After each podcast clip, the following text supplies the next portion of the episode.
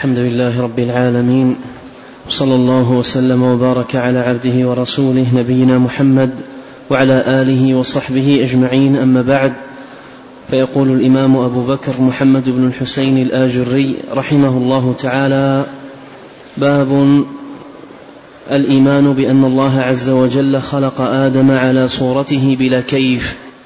قال حدثنا أبو أحمد هارون بن يوسف قال حدثنا ابن أبي عمر يعني محمد العدني قال حدثنا سفيان عن أبي الزناد عن الأعرج عن أبي هريرة رضي الله عنه قال قال رسول الله صلى الله عليه وسلم إذا ضرب أحدكم فليتجنب الوجه فإن الله تعالى خلق آدم على صورته.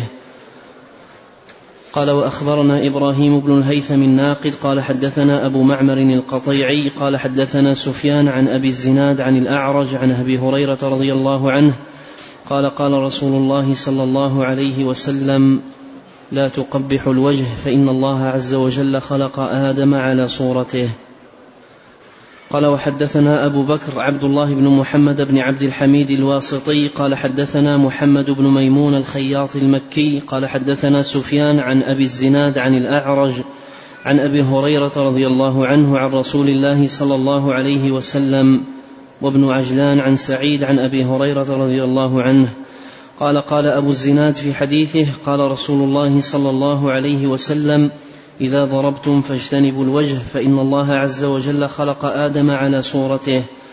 وقال ابن عجلان عن سعيد عن أبي هريرة رضي الله عنه قال لا تقل قبح الله وجهك ولا وجه من أشبه وجهك فإن الله عز وجل خلق آدم على صورته. قال وحدثنا ابن عبد الحميد أيضا قال حدثنا محمد بن المثنى أبو موسى قال حدثنا يحيى بن سعيد عن ابن عجلان عن سعيد عن أبي هريرة رضي الله عنه عن النبي صلى الله عليه وسلم قال إذا ضرب أحدكم فليتجنب الوجه فإن الله عز وجل خلق آدم على صورته. قال وأخبرنا أبو محمد عبد الله بن صالح البخاري قال حدثنا إسحاق بن إبراهيم المروزي قال حدثنا جرير بن عبد الحميد عن الأعمش عن حبيب بن أبي ثابت عن عطاء عن ابن عمر رضي الله عنهما قال قال رسول الله صلى الله عليه وسلم لا تقبح الوجه فإن ابن آدم خلق على صورة الرحمن جل وعز. قال محمد بن الحسين رحمه الله تعالى هذه من السنن التي يجب على المسلمين الإيمان بها ولا يقال فيها كيف ولما بل تستقبل بالتسليم والتصديق وترك النظر كما قال من تقدم من أئمة المسلمين.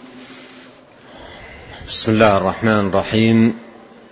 الحمد لله رب العالمين وأشهد أن لا إله إلا الله وحده لا شريك له وأشهد أن محمدا عبده ورسوله صلى الله وسلم عليه وعلى آله وصحبه أجمعين. اللهم علمنا ما ينفعنا وانفعنا بما علمتنا وزدنا علما وأصلح لنا شأننا كله ولا تكلنا إلى أنفسنا طرفة عين. أما بعد فهذه الترجمة باب الإيمان بأن الله عز وجل خلق آدم على صورته بلا كيف. الأمر في ذلك كما قال المصنف الإمام الآجري رحمه الله تعالى هذا من السنن الثابتة بالأحاديث الصحاح عن رسول الله صلى الله عليه وسلم والقاعدة عند أهل السنة تلقي كل ما جاء عن الرسول عليه الصلاة والسلام بالقبول والتسليم وعدم الاعتراض والرد لأن الاعتراض والرد هو من شأن أهل البدع والضلال. الذين لا يعظمون حديث رسول الله صلى الله عليه وسلم.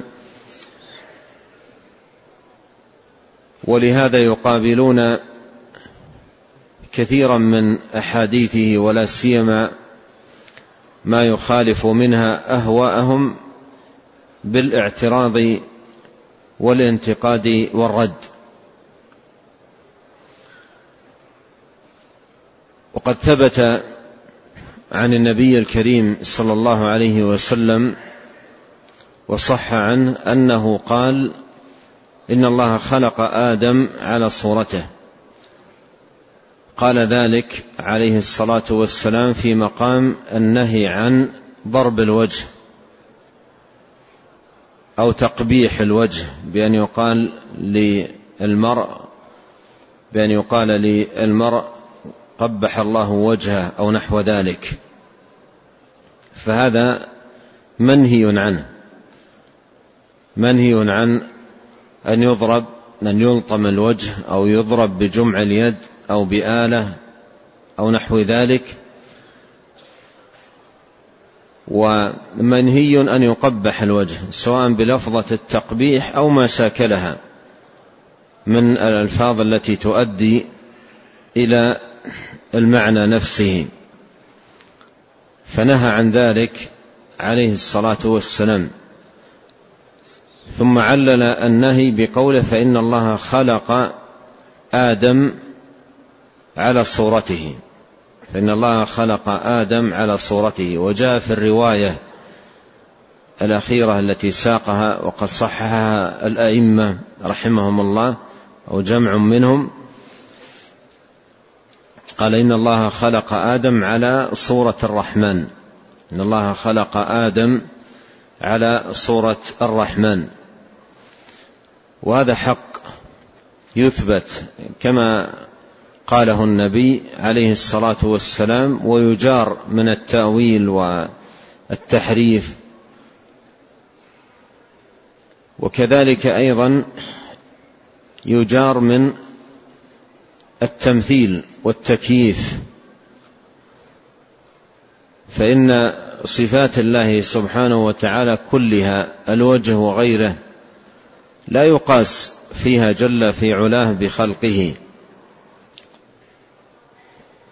بل كما قال سبحانه وتعالى ليس كمثله شيء وهو السميع البصير. وقال سبحانه وتعالى هل تعلم له سميا؟ قال جل وعلا ولم يكن له كفوا أحد. قال جل وعلا فلا تضربوا لله الأمثال. فالله سبحانه وتعالى منزه ومقدس جل وعلا لا شبيه له ولا مثال. تنزه وتقدس جل وعلا عن المثال. وهذا الذي جاء في هذا الحديث من لفظ نبينا عليه الصلاة والسلام وكلامه وأعظم الناس تعظيما لله ومعرفة به جل في علاه قال فإن الله خلق آدم على صورته وصح عنه في بعض الألفاظ أنه قال إن الله خلق آدم على صورة الرحمن على صورة الرحمن.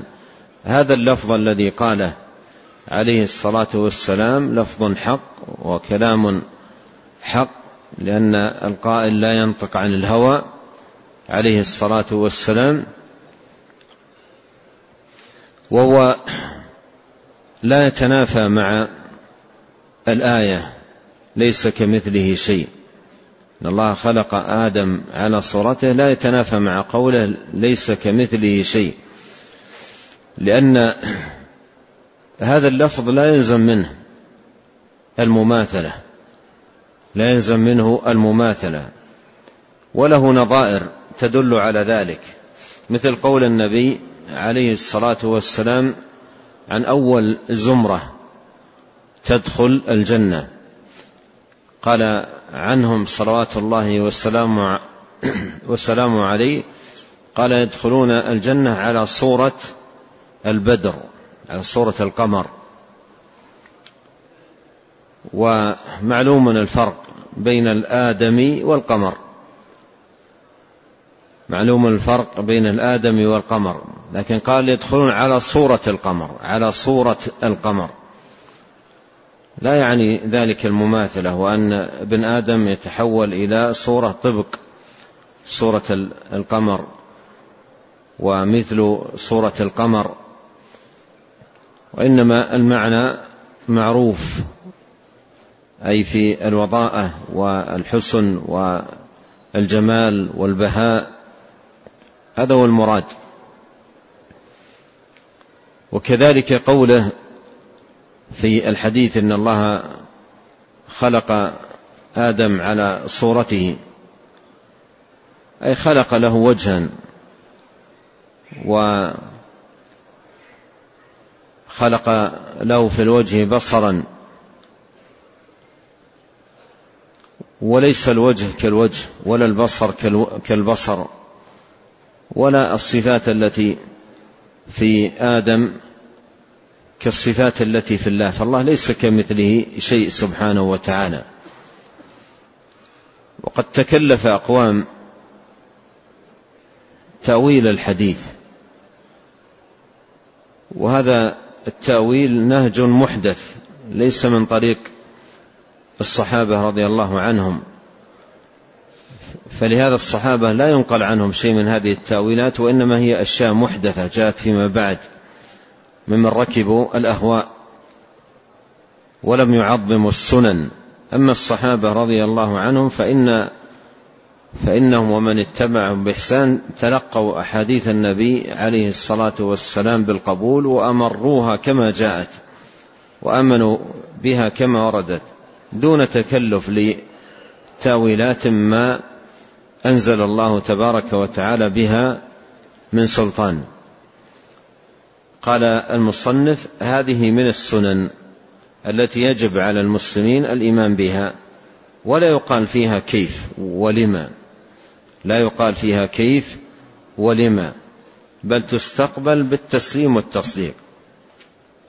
أما الخوض في هذا الباب بكيف أو لما يعني المراد بلما الأسئلة الاعتراضية الانتقادية وهذه دائما على لسان أهل البدع.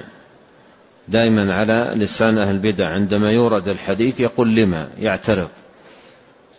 وكأن الحديث مثل قول آحاد الناس عنده لا يتلقاه بالتعظيم والقبول.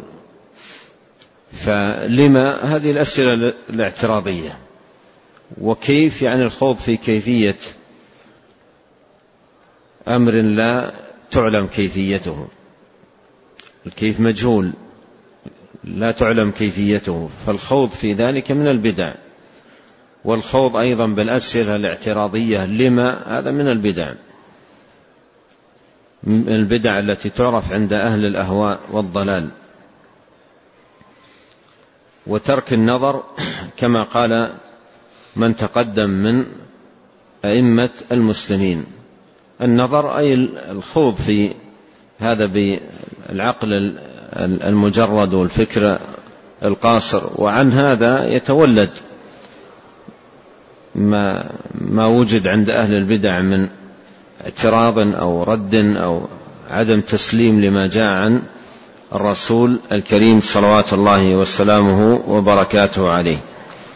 نعم. قال رحمه الله تعالى حدثنا أبو نصر محمد بن كردي قال حدثنا أبو بكر المروذي قال سألت أبا عبد الله أحمد بن حنبل عن الأحاديث التي تردها الجهمية في الصفات والإسراء والرؤية وقصة العرش. أبو بكر المروذي بضم الراء. أحسن الله إليكم.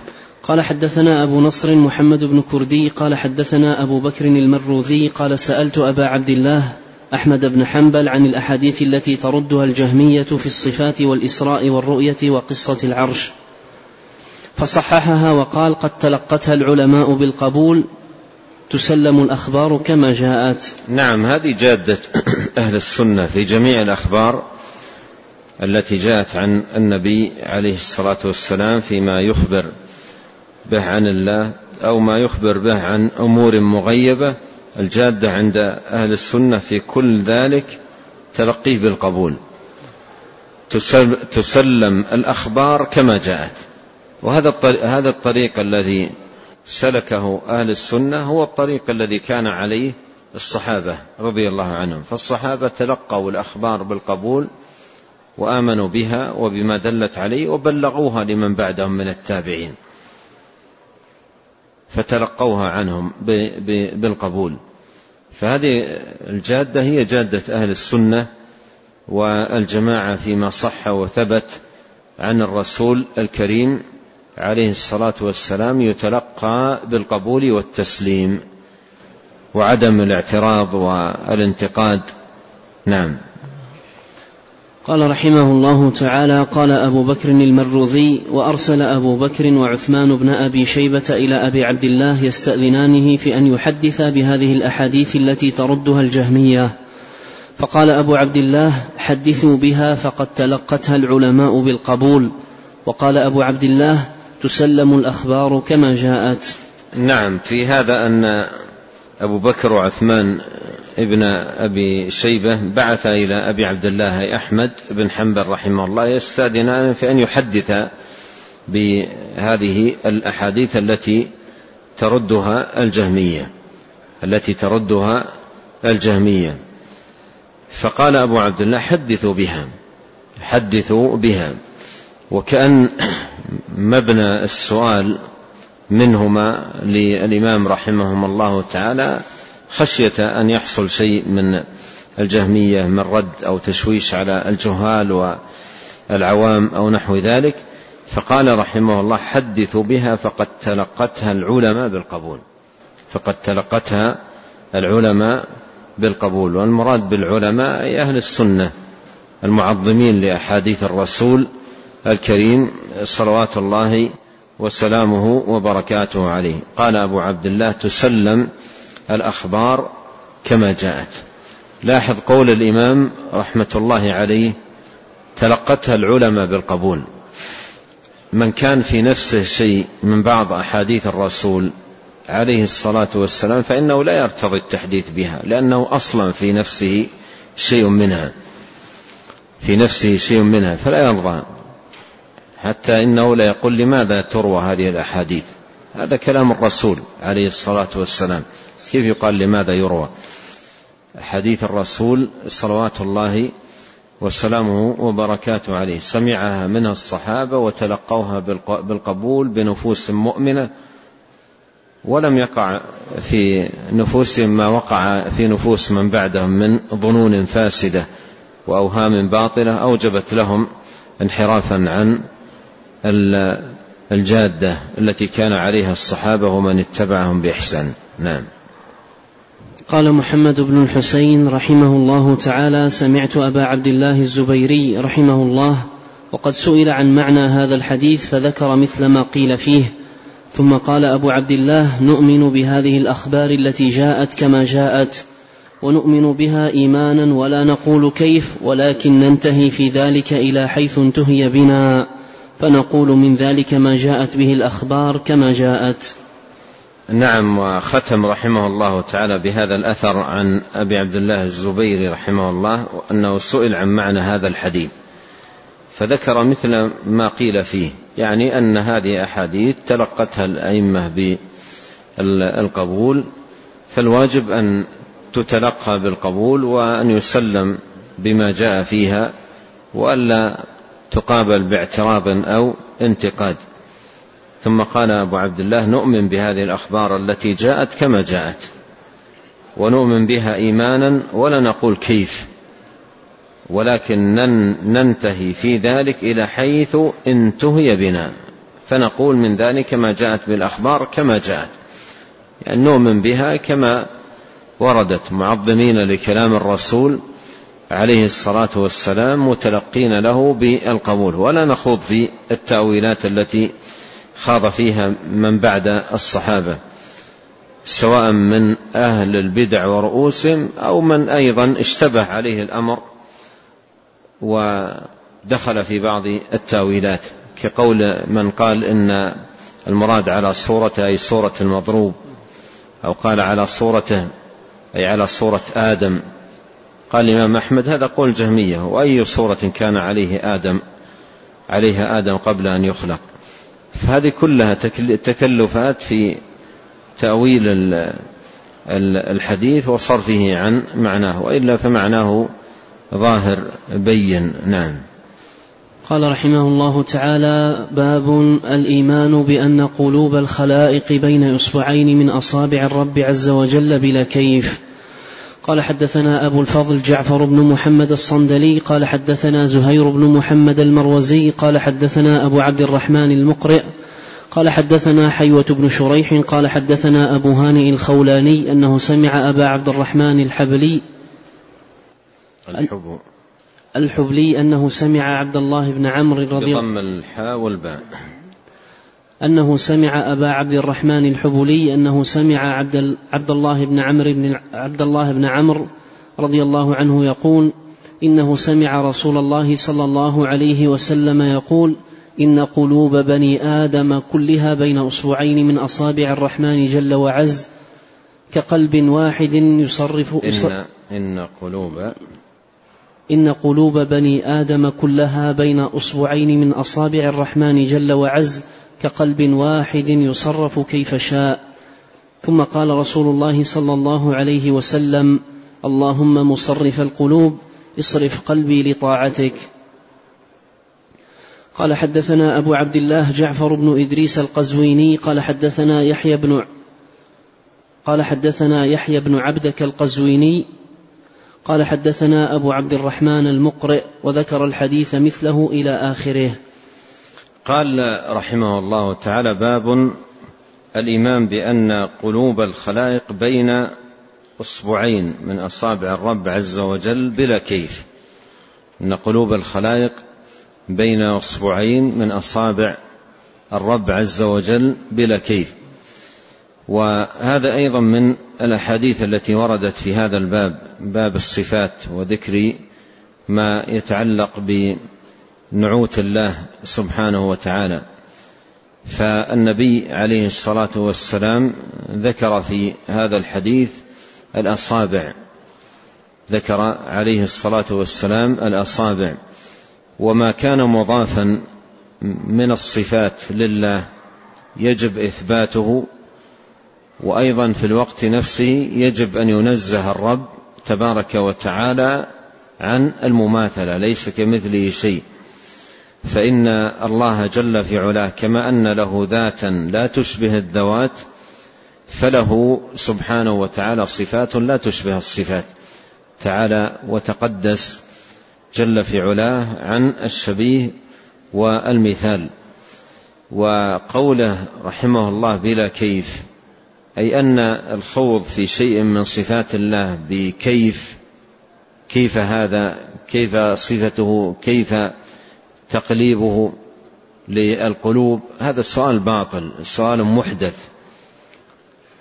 لا يصدر من معظم لحديث رسول الله صلوات الله وسلامه وبركاته عليهم ولهذا التكييف باطل وهم مسالك أهل الأهواء والبدع. ولهذا الرجل الذي دخل على مالك قال الرحمن على العرش استوى كيف استوى؟ هكذا يقول رجل كيف استوى؟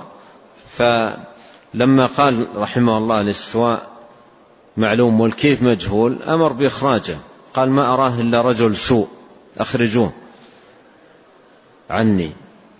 فهذه المسالك التي الخوض في صفات الله بكيف هذا سؤال محدث سؤال باطل إنما عرف عن أهل البدع والضلال.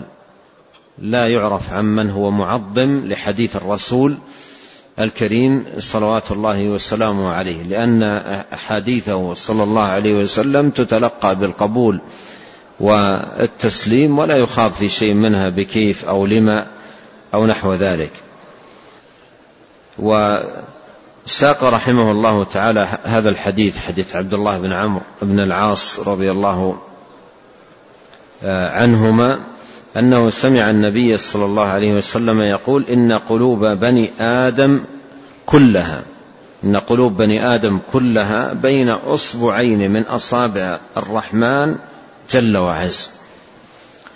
إذا قال قائل كيف أصابع الرحمن كيف قلوب العباد بين أصبعين من أصابع الرحمن كلها بين قل كيف هذا؟ يقال هذا السؤال محدث. هذا السؤال محدث هذا السؤال مبتدع. سؤال ي... ي... إنما يصدر من أهل الضلالة وأهل البدع. فإن الصحابة لما قال لهم النبي صلى الله عليه وسلم إن قلوب العباد بين أصبعين من أصابع الرحمن يقلبها كيف يشاء آمنوا بذلك.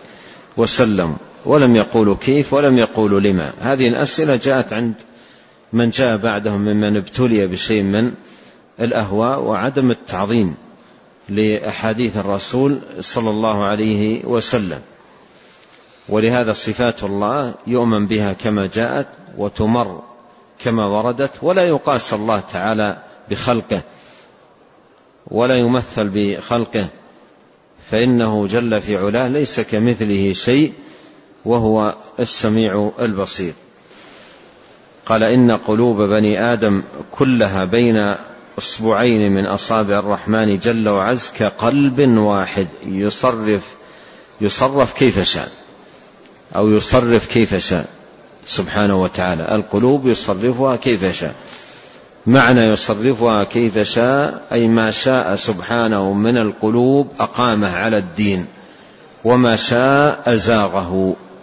نسال الله أن يقيم قلوبنا على طاعته وأن يعيذنا من الزيغ والضلال.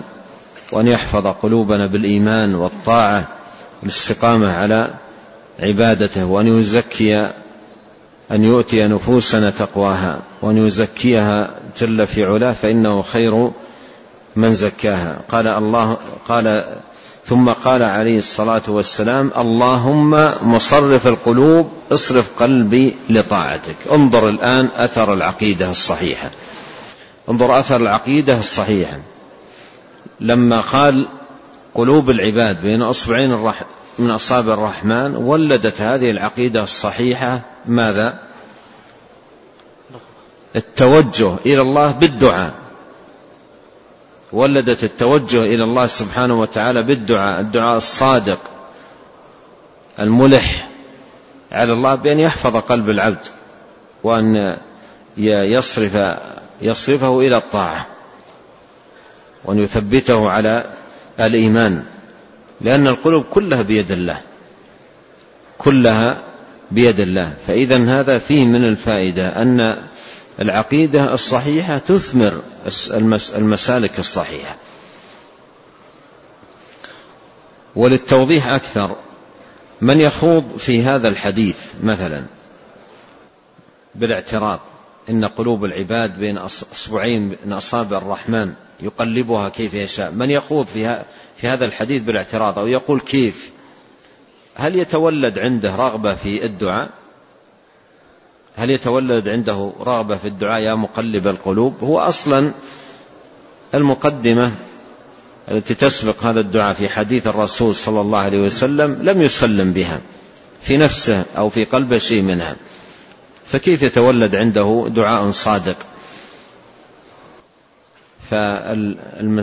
فالمسالك الصحيحة من دعاء وتعبد وأعمال زاكية هي ثمرة الاعتقاد الصحيح. هي ثمرة الاعتقاد الصحيح وثمرة التسليم لما جاء عن الرسول صلوات الله وسلامه عليه. نعم. قال رحمه الله تعالى حدثنا أبو بكر ابن أبي داود قال حدثنا محمد بن منصور الطوسي قال حدثنا حاجب بن الوليد قال حدثنا بقية عن إبراهيم بن أدهم عن مقاتل بن حيان عن شهر بن حوشب قال قلت لأم سلمة رضي الله عنها ما كان أكثر دعاء النبي صلى الله عليه وسلم؟ قالت كان يقول يا مقلب القلوب ثبت قلبي على دينك. قلت أتخشى علينا؟ فقال إن القلوب بين أصبعين من أصابع الرحمن عز وجل ما شاء أزاغ وما شاء أقام. قال وحدثنا جعفر قال وحدثنا جعفر بن محمد الصندلي قال حدثنا زهير بن محمد المروزي قال حدثنا محمد بن سعيد الأصبهاني قال حدثنا الوليد بن مسلم قال سمعت سالما الخياط يقول سمعت الحسن ما لا أحصيه يذكر عن أمه قالت سمعت أم سلمة رضي الله عنها تقول سمعت رسول الله صلى الله عليه وسلم يقول ما من قلب إلا وهو بين أصبعين من أصابع رب العالمين إذا شاء أن يقيمه أقامه وإذا شاء أن يزيغه أزاغه. نعم هذا الحديث حديث أم المؤمنين أم المؤمنين أم سلمة رضي الله عنها زوج النبي صلى الله عليه وسلم آه، أخبرت أن أكثر دعاء النبي صلى الله عليه وسلم إذا كان عندها يا مقلب القلوب ثبت قلبي على دينك. هذا فيه من الفائدة أن النبي عليه الصلاة والسلام كان يكثر في بيته من هذا الدعاء. يا مقلب القلوب ثبت قلبي على دينك. فلما سئلت ماذا كان أكثر دعاء النبي صلى الله عليه وسلم عندك؟ ماذا كنت تسمعين أكثر؟ في دعائه في عندك يعني في البيت. قالت كان أكثر دعاء إن يا مقلب القلوب ثبت قلبي على دينك. يا مقلب القلوب ثبت قلبي على دينك. فكان عليه الصلاة والسلام يكثر من هذا الدعاء. ولهذا ينبغي أن يستفاد من هذا الحديث فائدة عظيمة ألا وهي استحباب الدعاء بهذه الدعوة بالكثرة. بالكثرة أن يكثر المرء من هذه الدعوة العظيمة. يسأل الله سبحانه وتعالى أن يثبت قلبه على دينه. وفي مثل هذا الزمان فالعناية بهذه الدعوة ينبغي أن تكون آكد أن يعتنى بها لكثرة الصوارف والصواد عن الدين كثرة الفتن التي تعصب بالناس فتهيج في نفوسهم الشهوات الحارفة عن الاستقامة أو الشبهات المبعدة عن الجادة. فكم هو بحاجة العبد إلى أن يصدق مع الله في الإلحاح والدعاء بأن يثبت قلبه على الدين؟ أن يثبت قلبه على الدين. وهذه الدعوة نظير الدعوة التي في القرآن ربنا لا تزغ قلوبنا بعد إذ هديتنا. وهب لنا من لدنك رحمة إنك أنت الوهاب. قالت كان يقول يا مقلب القلوب ثبت قلبي على دينك. قلت أتخشى علينا؟ قلت أتخشى علينا. يعني هل تخشى علينا من, من هذا الأمر الذي هو انحراف القلب أو ميل القلب؟ قال إن القلوب بين أصبعين من أصابع الرحمن عز وجل. ما شاء أزاغ وما شاء أقام ما شاء أزاغ. ولهذا في الدعوة المتقدمة ربنا لا تزغ قلوبنا. الأمر بيده سبحانه. ما شاء زاغ وما شاء أقام. أي أقام على الدين على العبادة الثبات على الحق والهدى فالأمر بيد الله. الأمر بيد الله وقلوب العباد بين أصبعين من أصابع الرحمن يقلبها كيف يشاء يقلبها كيف يشاء. فهذه العقيدة وهذا الإيمان تولد في قلب العبد الصادق آه، كثرة دعاء وإلحاح على الله سبحانه وتعالى بأن يثبت قلبه على دينه. أن يعيده من الزيغ والضلال. نعم. قال رحمه الله تعالى أخبرنا أبو محمد يحيى بن محمد بن صاعد قال حدثنا محمد بن قال حدثنا محمد بن زنبور المكي قال حدثنا فضيل بن عياض عن الأعمش عن أبي سفيان عن أنس بن مالك رضي الله عنه قال كان رسول الله صلى الله عليه وسلم يكثر أن يقول أعد الإسناد. أخبرنا. قال أخبرنا أبو محمد يحيى بن محمد بن صاعد قال حدثنا محمد بن زنبور المكي. بفتح الزاي قال حدثنا محمد بن زنبور المكي قال حدثنا فضيل بن عياض عن الأعمش عن أبي سفيان عن أنس بن مالك عن أنس بن مالك رضي الله عنه قال كان رسول الله صلى الله عليه وسلم يكثر أن يقول يا مقلب القلوب ثبت قلبي على دينك فنقول له يا رسول الله أتخشى علينا وقد آمنا بك وآمنا بما جئت به؟ فقال إن قلوب الخلائق بين أصبعين من أصابع الرحمن عز وجل إن شاء هكذا وإن شاء هكذا. نعم هذا نظير حديث أم سلمة رضي الله عنها. وقول النبي عليه الصلاة والسلام في هذا الحديث إن شاء هكذا وإن شاء هكذا أي إن شاء أقامه وإن شاء أزاغه. فهي طوع تدبيره سبحانه وتعالى. وفي هذا الحديث أيضا حديث أنس ما يتفق مع ما جاء في حديث أم سلمة من كثرة دعاء النبي عليه الصلاة والسلام بهذه الدعوة. فكما أن زوجة أم سلمة تخبر أنه كان يكثر من هذا الدعاء في بيته فأيضا أصحابه رضي الله عنهم أخبروا بالأمر نفسه أنه كان عليه الصلاة والسلام يكثر من هذا الدعاء. يا مقلب القلوب ثبت قلبي على دينك. نعم. قال رحمه الله تعالى حدثنا أبو تخشى علينا وقد آمنا بك وآمنا بما جئت به. ما يكون عند المرء من آه، من اطلاع على العلم وحضور لمجالسه وطول قدم أو رسوخ أو كثرة آه، غشيان أو غشيان لمجالس العلم ومواظبة على حفظه لا يركن إلى لا يركن المرء إلى ذلك. لا يركن المرء إلى ذلك. لا يركن إلى ما قد حصله من من علوم أو حفظه من متون أو حضره من مجالس. أو نحو ذلك بل عليه أن يقبل على الله بصدق أن يثبت الله قلبه وأن يعيده من الزيغ. ولا يغتر بما عنده من كثرة علم أو نحو ذلك بل عليه أن يكون في قلبه خشية من زيغ القلب وصدق في الدعاء دعاء الله سبحانه وتعالى أن يثبت قلبه على الدين وأن يعيده من الزيغ والضلال. نعم. قال رحمه الله تعالى حدثنا أبو جعفر محمد بن صالح بن ذريح العكبري قال حدثنا الهيثم بن جناد الجهني قال حدثنا إبراهيم بن عيينة عن الأعمش عن يزيد الرقاشي عن أنس رضي الله عنه قال كان النبي صلى الله عليه وسلم يكثر أن يقول اللهم ثبت قلبي على دينك. فقال له بعض أصحابه تخاف علينا يا رسول الله وقد أجبناك وصدقناك فيما جئت, فيما جئت به. فقال نعم إن القلوب بين أصبعين من أصابع الرحمن يقلبها. نعم.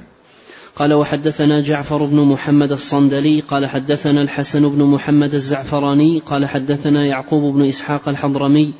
قال حدثنا حماد بن سلمة عن علي بن زيد عن أم محمد القرشية عن عائشة رضي الله عنها قالت كان رسول الله صلى الله عليه وسلم يقول يا مقلب القلوب ثبت قلبي على دينك. قلت يا رسول الله أو تخاف قال وما يؤمن وما يؤمن يؤمنني. وما يؤمنني. وإنما قلوب العباد بين أصبعين من أصابع الرحمن عز وجل إذا شاء أن يقلب قلب عبد قلب أن يقلبه إذا شاء أن يقلب قلب عبد قلبه.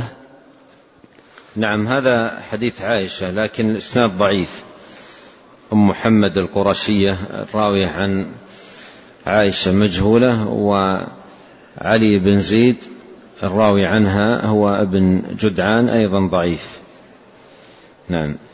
قال رحمه الله تعالى وحدثنا الصندلي جعفر بن محمد قال حدثنا زهير بن محمد المروزي قال أخبرنا المؤمل بن الفضل ومحمد بن سعيد الأصبهاني قال حدثنا الوليد بن مسلم قال سمعت عبد الرحمن عبد الرحمن بن يزيد بن جابر يقول حدثني بسر بن عبيد الله الحضرمي أنه سمع أبا إدريس الخولاني يقول سمعت النواس بن سمعان رضي الله عنه يقول سمعت رسول الله صلى الله عليه وسلم يقول ما من قلب إلا وهو بين أصبعين من أصابع رب العالمين عز وجل إذا شاء أن يقيمه أقامه وإذا شاء أن يزيغه أزاغه.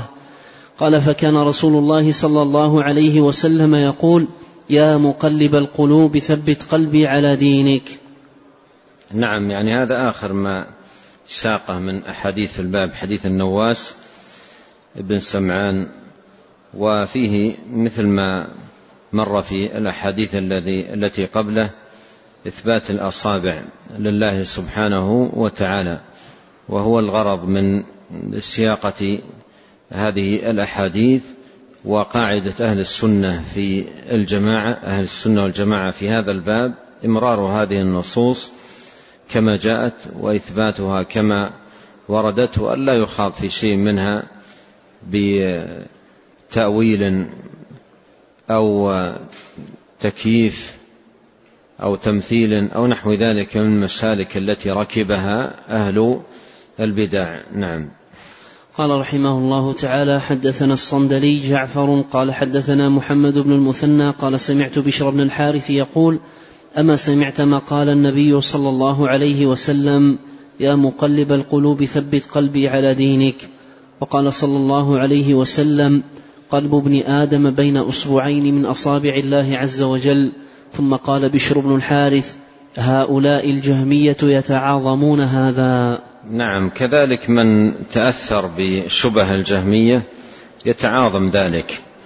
ولهذا يأتي على لسان بعض من يتعاظم ذلك أن يقول كيف هذا؟ أو يقول لما؟ أو أشياء من هذا القبيل فيتعاظم هذا الذي صح عن النبي عليه الصلاة والسلام ومن ثم يتولد عنده الجرأة على الرد أو الاعتراض أو الانتقاد لما صح وثبت عن النبي الكريم عليه الصلاة والسلام. أما الجادة التي عليها أهل السنة فهي قائمة على التعظيم والتسليم.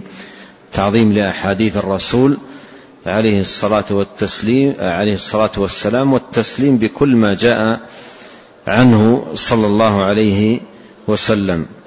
ونسأل الله الكريم أن ينفعنا أجمعين بما علمنا وأن يزيدنا علما وأن يصلح لنا شأننا كله وأن يهدينا إليه صراطا مستقيما. اللهم يا مقلب القلوب ثبت قلوبنا على دينك.